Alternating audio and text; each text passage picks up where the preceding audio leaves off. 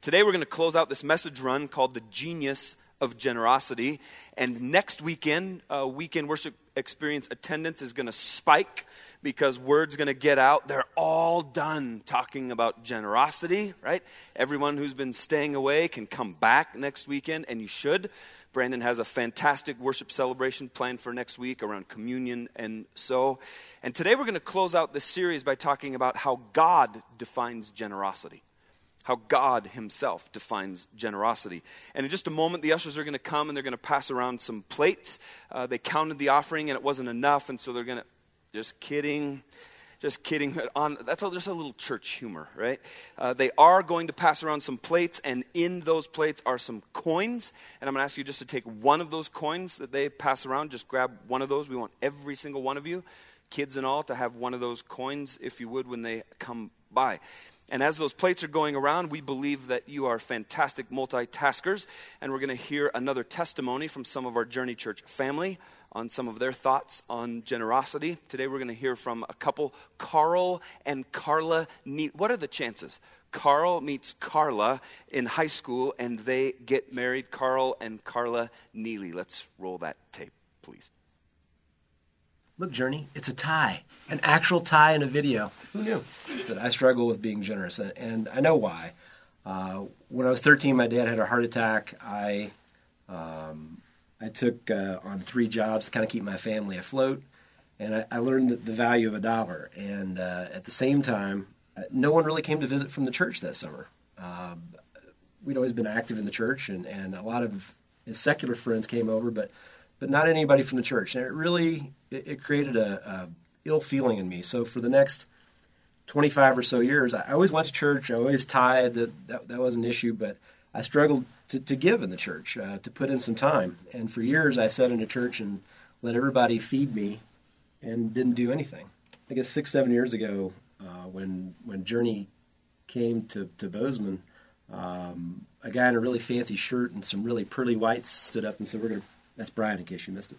Uh, put a serving towel. I said, You're going to put a serving towel over your arm. And I remember thinking, Ooh, this is not for me. and uh, I looked over at, at, Carla, and she's sitting there like nodding. And I, I, got that feeling right before she asked me to take out the trash. Uh, you do. Uh, and uh, I, I, thought we're going to be serving, and it was hard on me uh, to serve. Three times I over the last six years when I had uh, worked in the uh, children's ministry, I was like, this is the night. I'm done. I'm not going to work anymore. And uh, I was like, you know, God, you need to give me a sign if if you're going to do this. Like he's not busy. like he needs to reach out and give me a sign to make sure I work somewhere.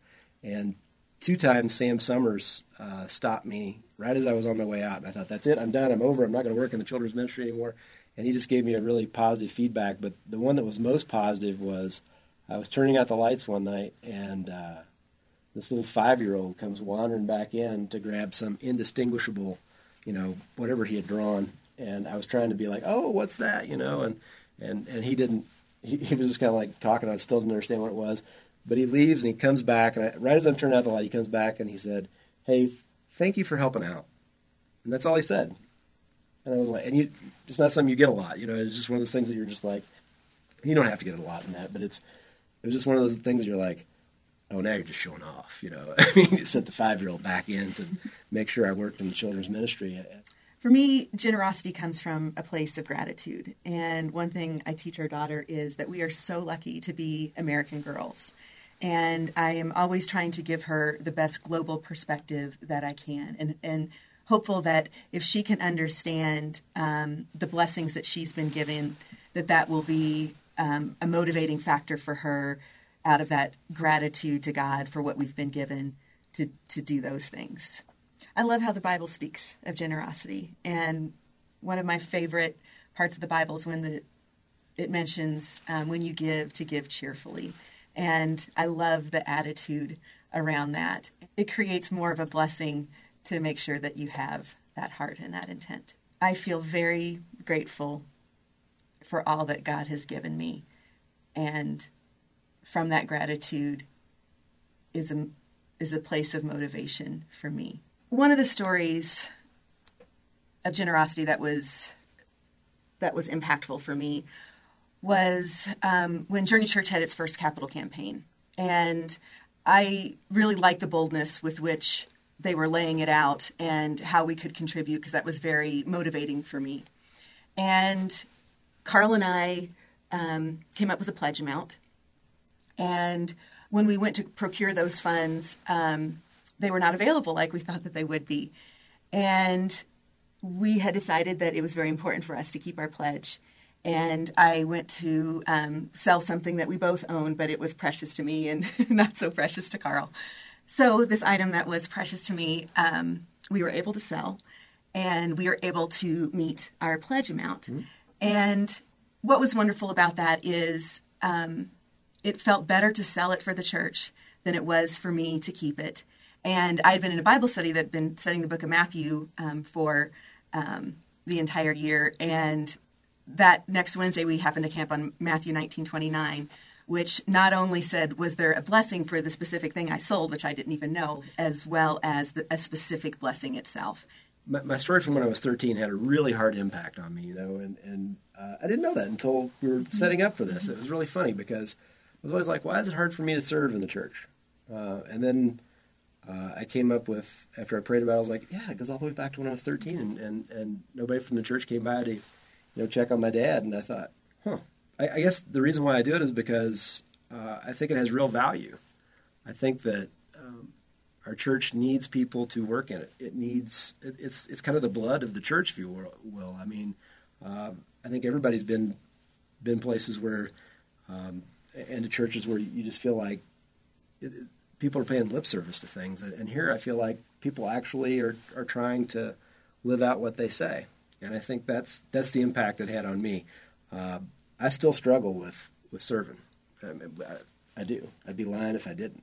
I think everybody is called to do something. I think you have to figure out what it is for you. Um, I don't think it's how much you give or how many hours you give. I think, are you okay with it and are you and God okay with it? Great word, Carl. Carla, thank you very much. Carl, by the way, is one of the deans over at Bozeman High School, uh, and so I hire him to keep an eye on Josh and Silas for me, just to make sure everything. Every once in a while, my phone rings and it's him on caller ID. I'm like, oh boy, the dean's calling. Trouble at the high school. Everybody got a coin? Y'all got one of those? Just hang on to that, uh, if you would, please. And if you've been here through this whole series, you know that I've been talking how generosity is directly tied to our spiritual maturity, isn't it?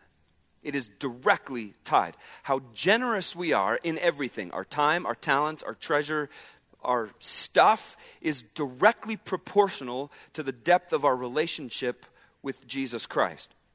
And see, the idea is that the longer we've been in Christ, the more we've grown in Him, the more He's changed us. Well, what do you know? The more generous and open handed we become with all the stuff that we call ours. But spiritual growth isn't an overnight deal, is it? It evolves quite over time, doesn't it? Let's talk for a moment about baby followers of Jesus, for example. Baby followers of Jesus are folks who haven't been in faith very long. They're brand new in faith in Jesus Christ. And he asked the question why do baby followers of Jesus Christ obey God? Why? What's their motivation? And honestly, the answer is this most new baby followers of Jesus obey God out of a fear of being spanked, don't they? They're worried that they're going to somehow be disciplined or spanked by God. Think about kids when they're little, right? When our kids at our house were toddlers, you know, in the two to four year old zone, they were not leaving the decorative glass knickknacks in our house alone because Dana and I had sat down with them and reasoned with them, saying, Now, Bailey, these are mommy's pretties. They're certainly not daddy's pretties, by the way. These are mommy's pretties, and they're just to look at, not to touch. No. That isn't how Bailey understood that. No one's toddler thinks on that level. Instead, they're thinking, I can't touch that because if I do, when I do, mommy or daddy is going to slap my hand, and that hurt last time. And so I'm just going to leave those alone if I can remember to leave those alone. Right? That's how it works. The Bible even puts words to that truth. Proverbs chapter 9, verse 10, the Bible says, The fear of the Lord is the foundation of wisdom. The fear of the Lord is the foundation of wisdom. It sort of starts there, doesn't it? And that's where every brand new baby Christian starts on their walk of faith. They say, I'm just going to obey God because if I don't, He's going to spank me. And baby Christians, they continue, hopefully, to grow in faith, don't they? They're understanding more about who God is. They're being changed a little bit more and a little bit more, a little bit more every single day. That's the goal. The Holy Spirit of God is working in their heart and in their life. And as their faith grows, watch this, their motivation for obeying God changes. It actually becomes different. They actually begin to say, as they mature, I'm going to obey God because when I don't obey Him, I cause pain in the heart of my Heavenly Father. And I don't want to cause pain in the heart of my Heavenly Father. I don't want to do that. Now, if you're the parent of teenagers, you pray hardcore that your kids get to that level of maturity in Christ like ASAP, don't you? You're like crying out to God, please, God, let my kids get there. Especially if you're the parents of high school age daughters. You pray that they live at that level of maturity in Christ, and here's why. So that when they find when she finds herself in the back seat of her boyfriend's car, and her boyfriend's going, If you love me like you say you love me, then you will eh, fill in the blank, right? You want your daughter, parents, you want your daughter to know how to respond to that, like right now. You don't want your daughter thinking up her answer on the spot. That would not be a good thing. Now, get this your daughter being afraid of getting her hand slapped by mom or dad doesn't do your kid a bit of good in that moment, does it? We want our teenage daughter's answer to be an emphatic no. I won't do that. Why? Because it would break my heavenly father's heart. Now, knock it off. Take me home. I'm going to tell my dad.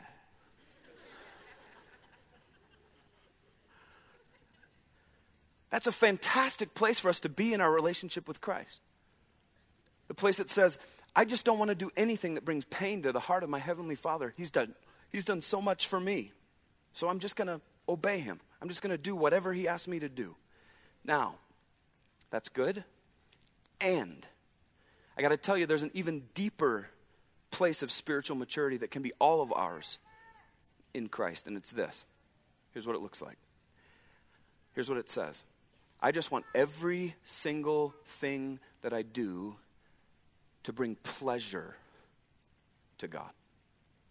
I just want every single thing that I do to make God smile. And you actually vocalize it. You pray this Lord, may every single thing I do, my words, my deeds, my life, my attitudes, my ethics, may they honor and thrill your heart, God.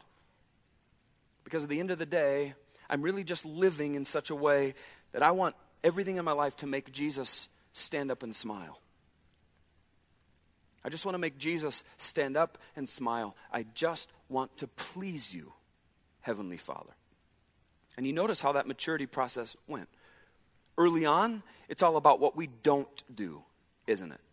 Early on, it's all about what we don't do, and it evolves to the place where us being spiritually mature is all about what we do. It isn't about what we don't do, it's about what we do.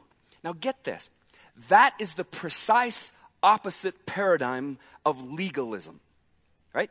Legalistic followers of Jesus Christ they think that through their legalism that they have achieved the pinnacle of spiritual maturity when in reality they're actually stuck way back here they're stuck back in the place that says it's all about what I don't do. That is not spiritual maturity. Spiritual maturity is over here, and it says, whatever I do, I just want to please God. And everything, I just want to thrill the heart of God with my whole life. I just want to make God smile. Freedom in Christ. Today, we're going to look at the biblical narrative of someone who understood entirely spiritual maturity. Someone who absolutely understood what it means and looks like to thrill the heart of God, what it looks like to make Jesus stand up and smile. Let me set the story up. In Jesus' day, there were these receptacles at the temple. Now, the temple was the place where the Jews came to worship God. And these receptacles were the spot at the temple where the Jewish worshippers would go and they would drop off their monetary gifts that were used for the upkeep and the maintenance and the worship and the ministry that went on all around the temple. Now, very frequently, those receptacles became sort of a stage for the performances of many of the religious leaders of the day. Some of these guys, some of the religious leaders, they would actually, watch this, they would blow trumpets and other similar antics when they were going to put money into that box. It became like a stage show of sorts. Now you ask, why in the world would they do that? Because they wanted everyone to pay attention to their giving. And that's kind of gross, isn't it? And so one day, Jesus and his disciples, they were sitting near one of those giving receptacles right outside the temple. And we pick up the story, Luke chapter 21, starting in verse 1. If you got a Bible, you can turn there. Luke chapter 21, starting in verse 1. While Jesus was in the temple, he watched the rich people dropping their gifts in the collection box. Then a poor widow came by and dropped in two small coins one of which you have. These are replicas of the very thing that the widow dropped into that box. You have one of those. That's what that is. And she dropped in two small coins. I tell you the truth, Jesus says. This poor widow has given more than all the rest of them. For they have given a tiny part of their surplus, but she, poor as she is, has given everything she has. Everything she has. And so you kind of get the scene, don't you? There's these rich people, they're coming by, they're plunking their big old gifts into that box. They're dropping in these giant bags of coins that are sort of landing with a thud at the bottom of the box, clanging against the other money that's already inside there. And then along comes this widow, and we don't know much about this lady. But we know that she does this absolutely amazing thing. And in doing so, she reveals her spiritual maturity. She does something that brings Jesus to his feet, puts a smile on his face, thrills the heart of God. What did she do? She put in these two very small coins. We've come to call them what? The widow's mites, right? You have one of them. And she brings a smile to Jesus' face by dropping two of these into that box. They're equivalent of our modern day penny, almost worthless. And you read the Mark account of this same narrative. We see Jesus actually call out to his followers, and he sort of draws them into this huddle. It's kind of the picture we get. He huddles his disciples around, and he goes, Look, did you see that? Did you see that? That is amazing. And he's talking about this woman giving two almost worthless coins in that box. Keep your hands down. No show of hands on this one. But how many people here today relate to that widow? How many people here relate to that widow? You're just bust. You're broke. Bills more than your income. You're stretched to the max every week every two weeks, every month. You totally identify with the widow in that story. And at the very same time that a bunch of us identify most closely with the widow, how many of us wish that we were the rich people from Jesus' story, plunking in big old bags full into that receptacle? How many of us wish that we were the rich guys?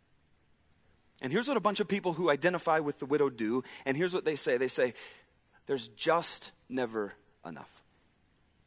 My income versus expenses is just way too wide a gap. If I just had more, then I'd be generous. If I didn't have to work so hard all the time, then I'd have time extra left over in the tank so that I could actually serve if I wasn't always so stressed out, I'd share my spiritual gifts with the church. If I just had some overflow of money and time, then I'd give. Then I'd be generous. If I could be just like those rich guys in the story Jesus tells, if I had piles left over at the end of every day, end of every week, end of every month, then I'd be generous. Then I'd be giving. Now, the interesting thing about that, you notice this from the text, Jesus is entirely and completely unimpressed with the rich guys in that story, isn't he? He is entirely and completely unimpressed with the rich guys. He's not standing up and smiling about their big old gifts, is he?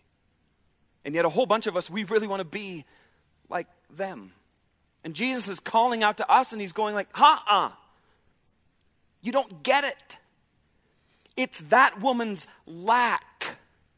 It's everything that she doesn't have that allows her the opportunity to thrill God's heart. Because you see, God's measure of generosity isn't the size of the gifts that we give, but rather it's the measure of our sacrifice.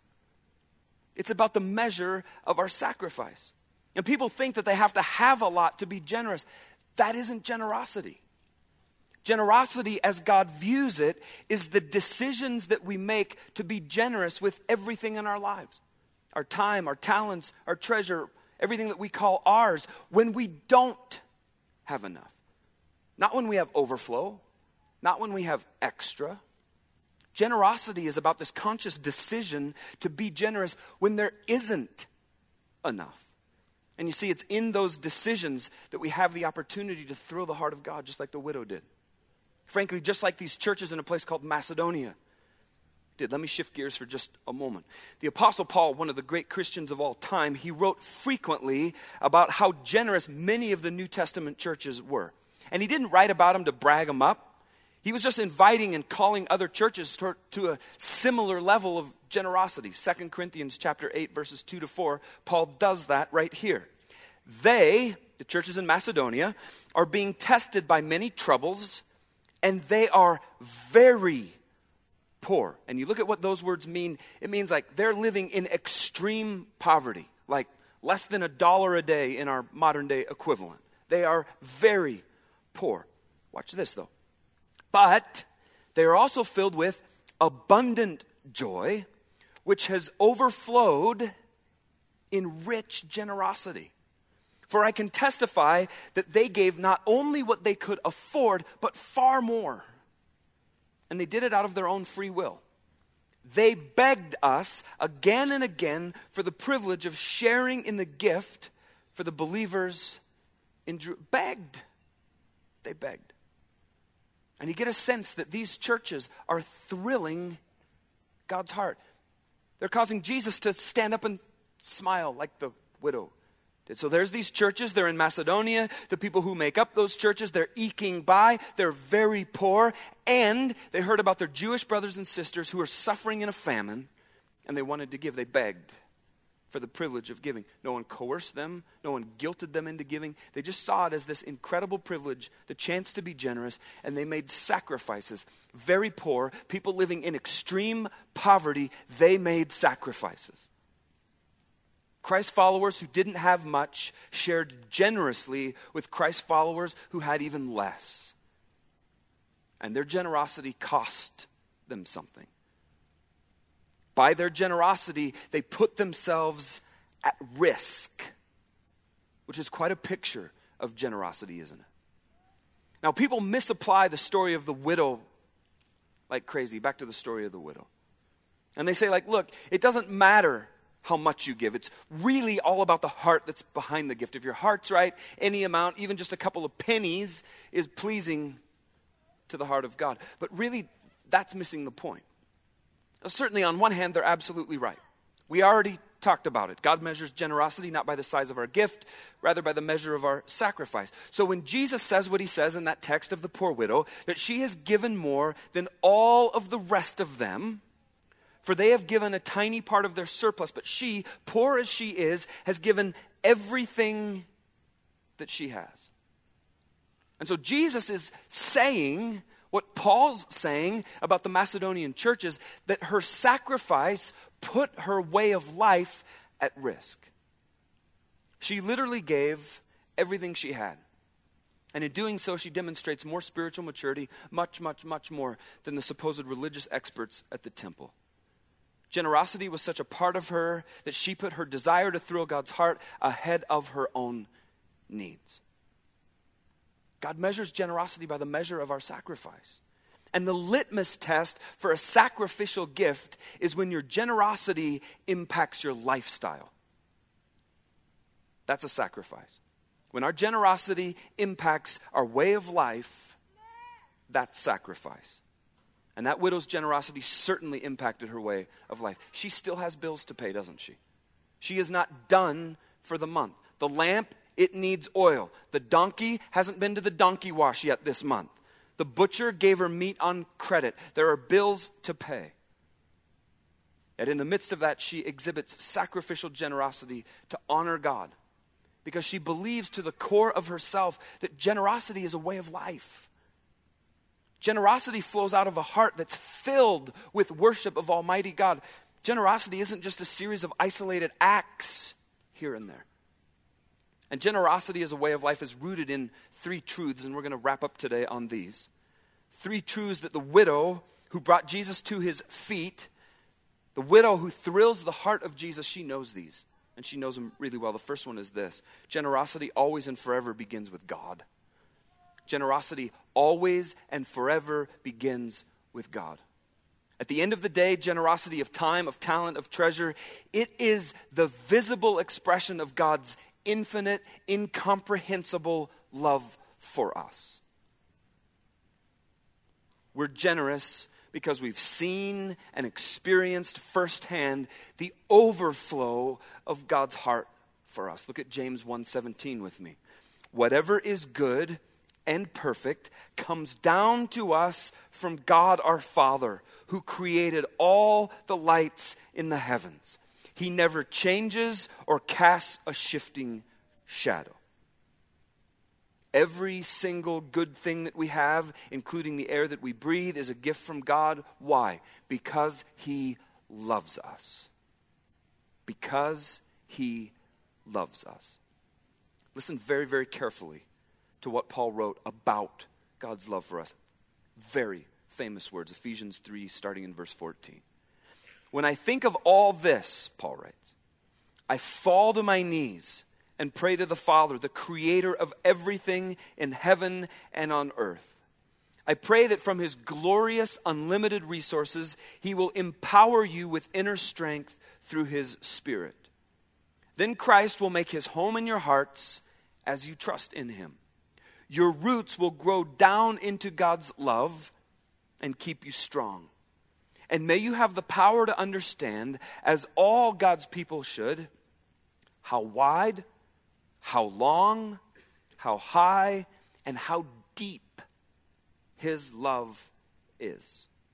May you experience the love of Christ, though it is too great to understand fully. Then you will be made complete with all the fullness of life and power that comes from God. Uh, do you really understand how much God loves you? Do you really get it?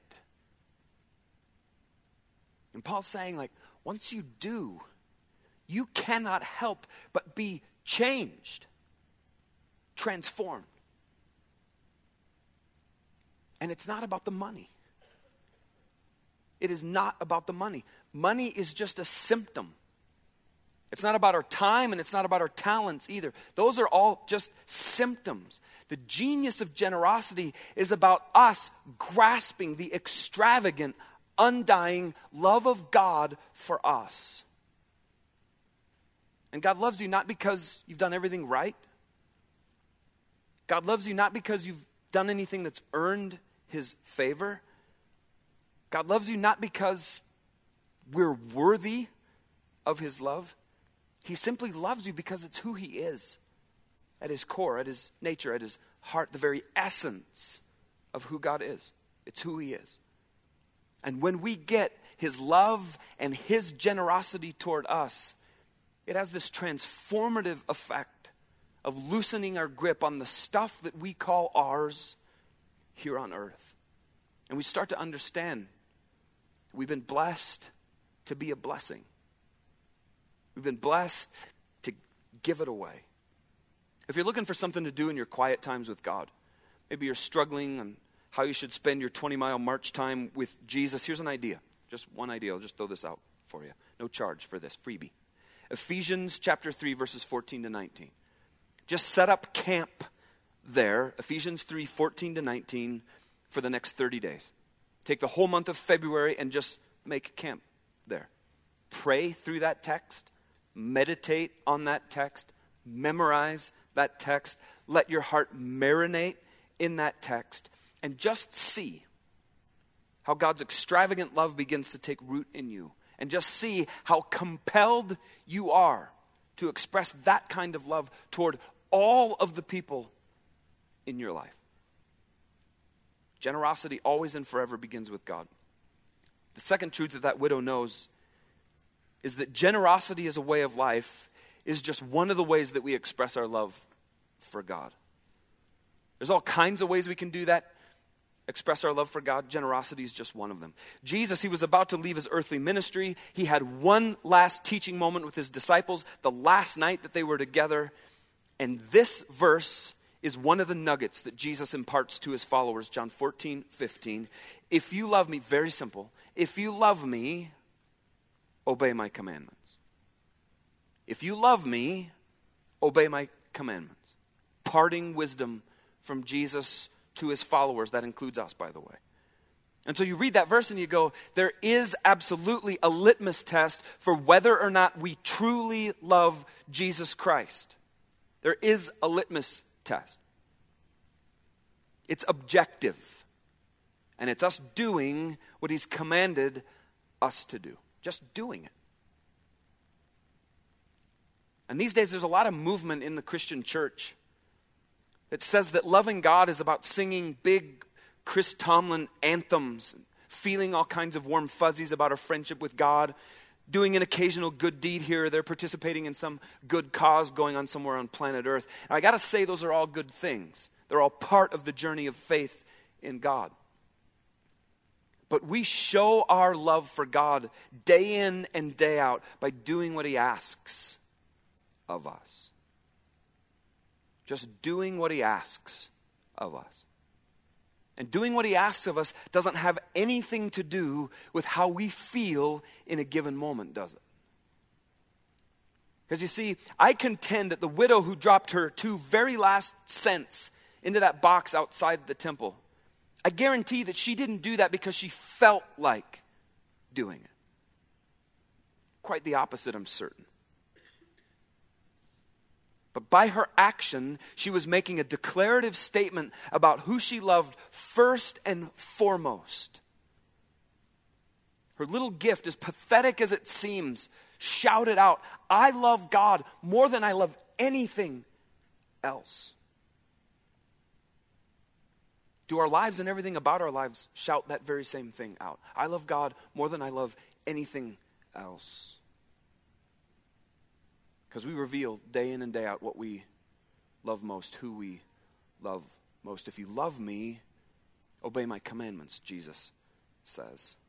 And generosity is one of the ways that we express our love for God, no matter how we feel in a given moment. Number three, last one.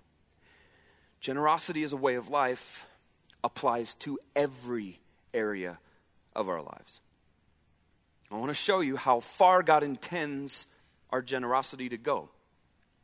Romans chapter 12, verse 1. You know this text?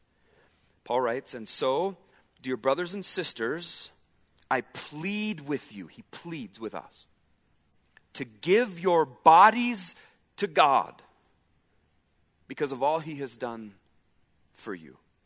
Let them be a living and holy sacrifice, the kind he will find acceptable.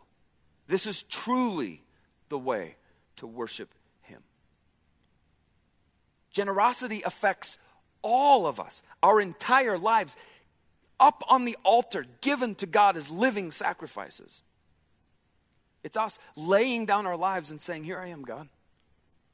Praying that prayer. Here I am, God. All of me. Every single thing that I am, every single thing that I have, it's all yours to do with as you choose. And that's way, way, way bigger than our money and our stuff. It's about all of us, our entire life and being.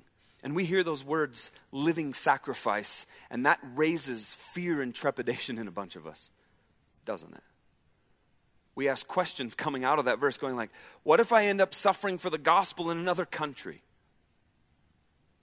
What if God asks me to change my standard of living?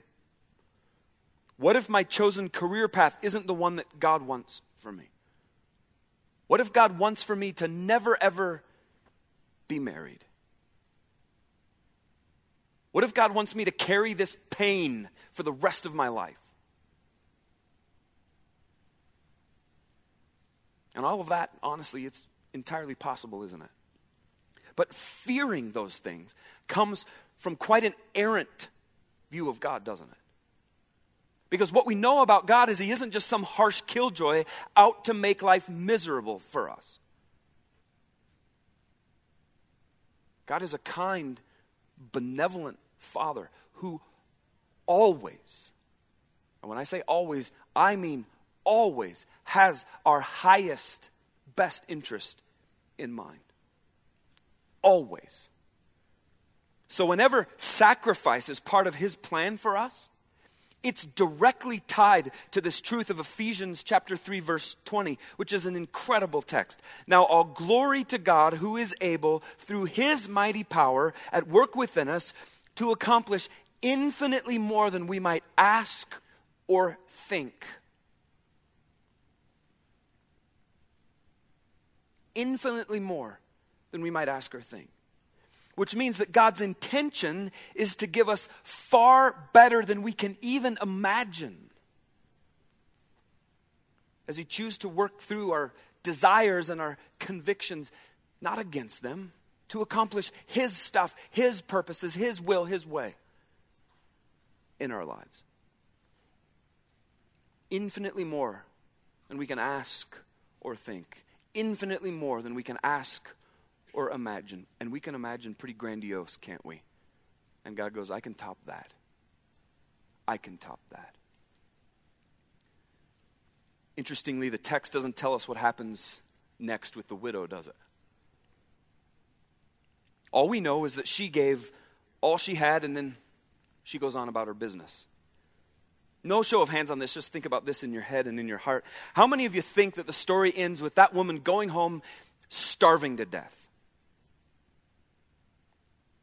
End of her story, end of her life, because she gave everything she had. She went home and died.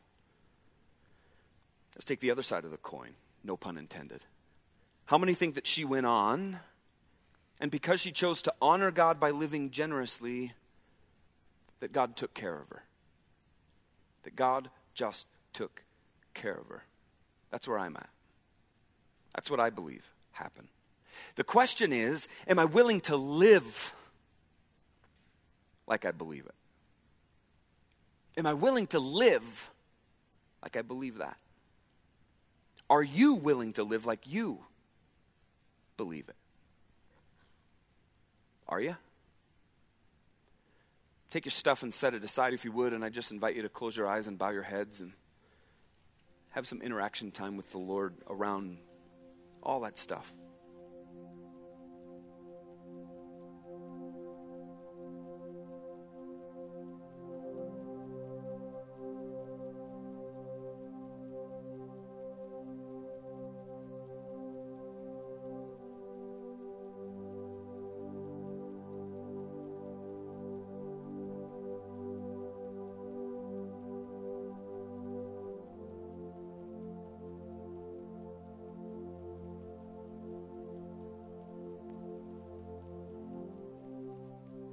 While you're praying, I just want to interject a few questions for you to ruminate on with the Lord.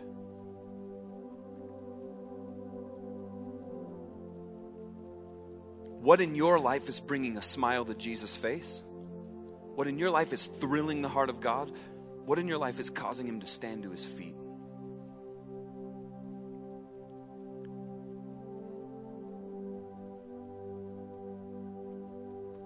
Are you living your life in such a way that is thrilling to the heart of God? And if you are, way to go.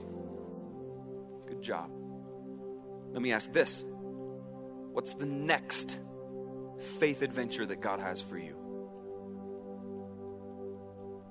What's the next bold step of faith that God's mapped out for you.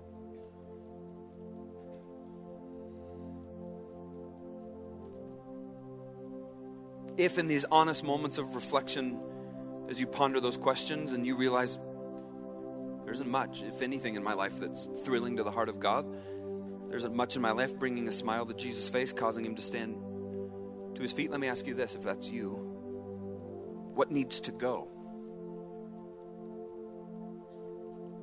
What's just simply got to go? What's God trying to prune out of you so that you can be about thrilling his heart just like the widow did? What's got to go?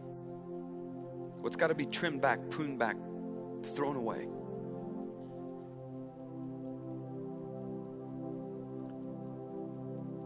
just invite you to transact whatever business you need to do with God around those questions, maybe some others too that He's brought to heart and mind. Give you a moment on those.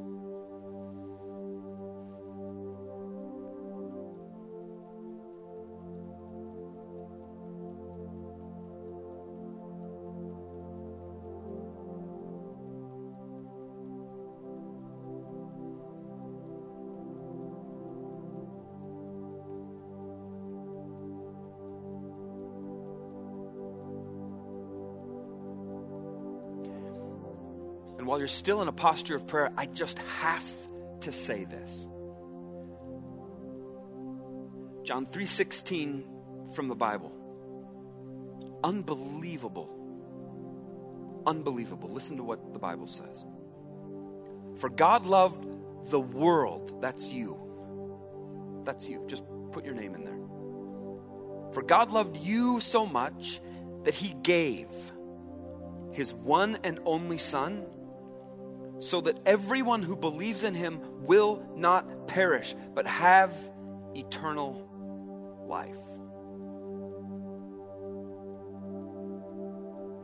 God loves you so much that his love compelled him to give so generously that he gave his one and only Son to die on the cross cruelly for you. For you. And what absolutely puts a smile on Jesus' face, what absolutely causes Jesus to stand to his feet, what absolutely thrills the heart of God is when people like you and me respond to his incredibly generous gift of Jesus by giving him our heart and our life. That's what he wants from you more than he wants anything else ever. He loves you. He gave his life for you. And in light of everything he gave, gave for you, you can just step away from whatever method you've been chasing to try to fix yourself, whatever you've been trying to do to earn your way, improve your way to God. You can just put it all down. And you can just simply respond and give your whole self to him. Come home. You can come home to God today, and He forgives you and He washes you clean. In the shed blood of Jesus, He makes you new. And maybe you're here today and God's knocking on the door of your heart. Why not respond to Him? Why not answer the door? And you can do that by praying along with me like this God, I know. Frankly, I know, Jesus, that there's nothing in my life that's thrilling your heart. There's nothing in my life that's making you smile. There's nothing in me that's making you stand to your feet. And still, you love me enough to die for me on the cross. And I just say thank you. Thank you for taking my place. Thank you for setting me free. All I can do is respond, God, by giving you my heart. Here it is. Here's everything I am. Wash me, make me new. Please, God, by the power of your death, burial, and resurrection, I'm yours. And if that's your prayer today, that's the single biggest decision of your whole life. It's such a big deal that we like to acknowledge that decision. If you prayed with me just then to give your heart and life to Jesus Christ, would you boldly slip your hand up and lock eyes with me right here, right now? Just make sure I see you. You can do that now. And just let me say yes with you.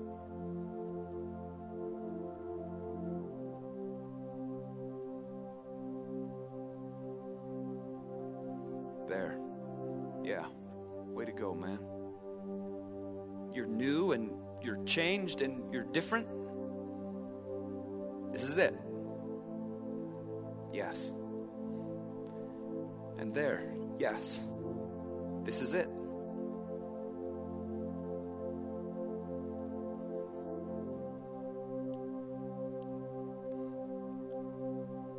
God, our simple prayer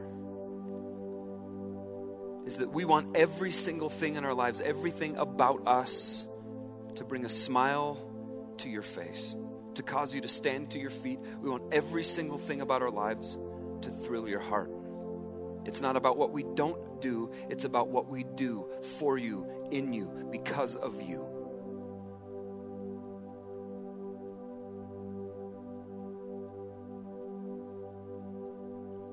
God, may the thought of this widow who gave her everything, may it compel us.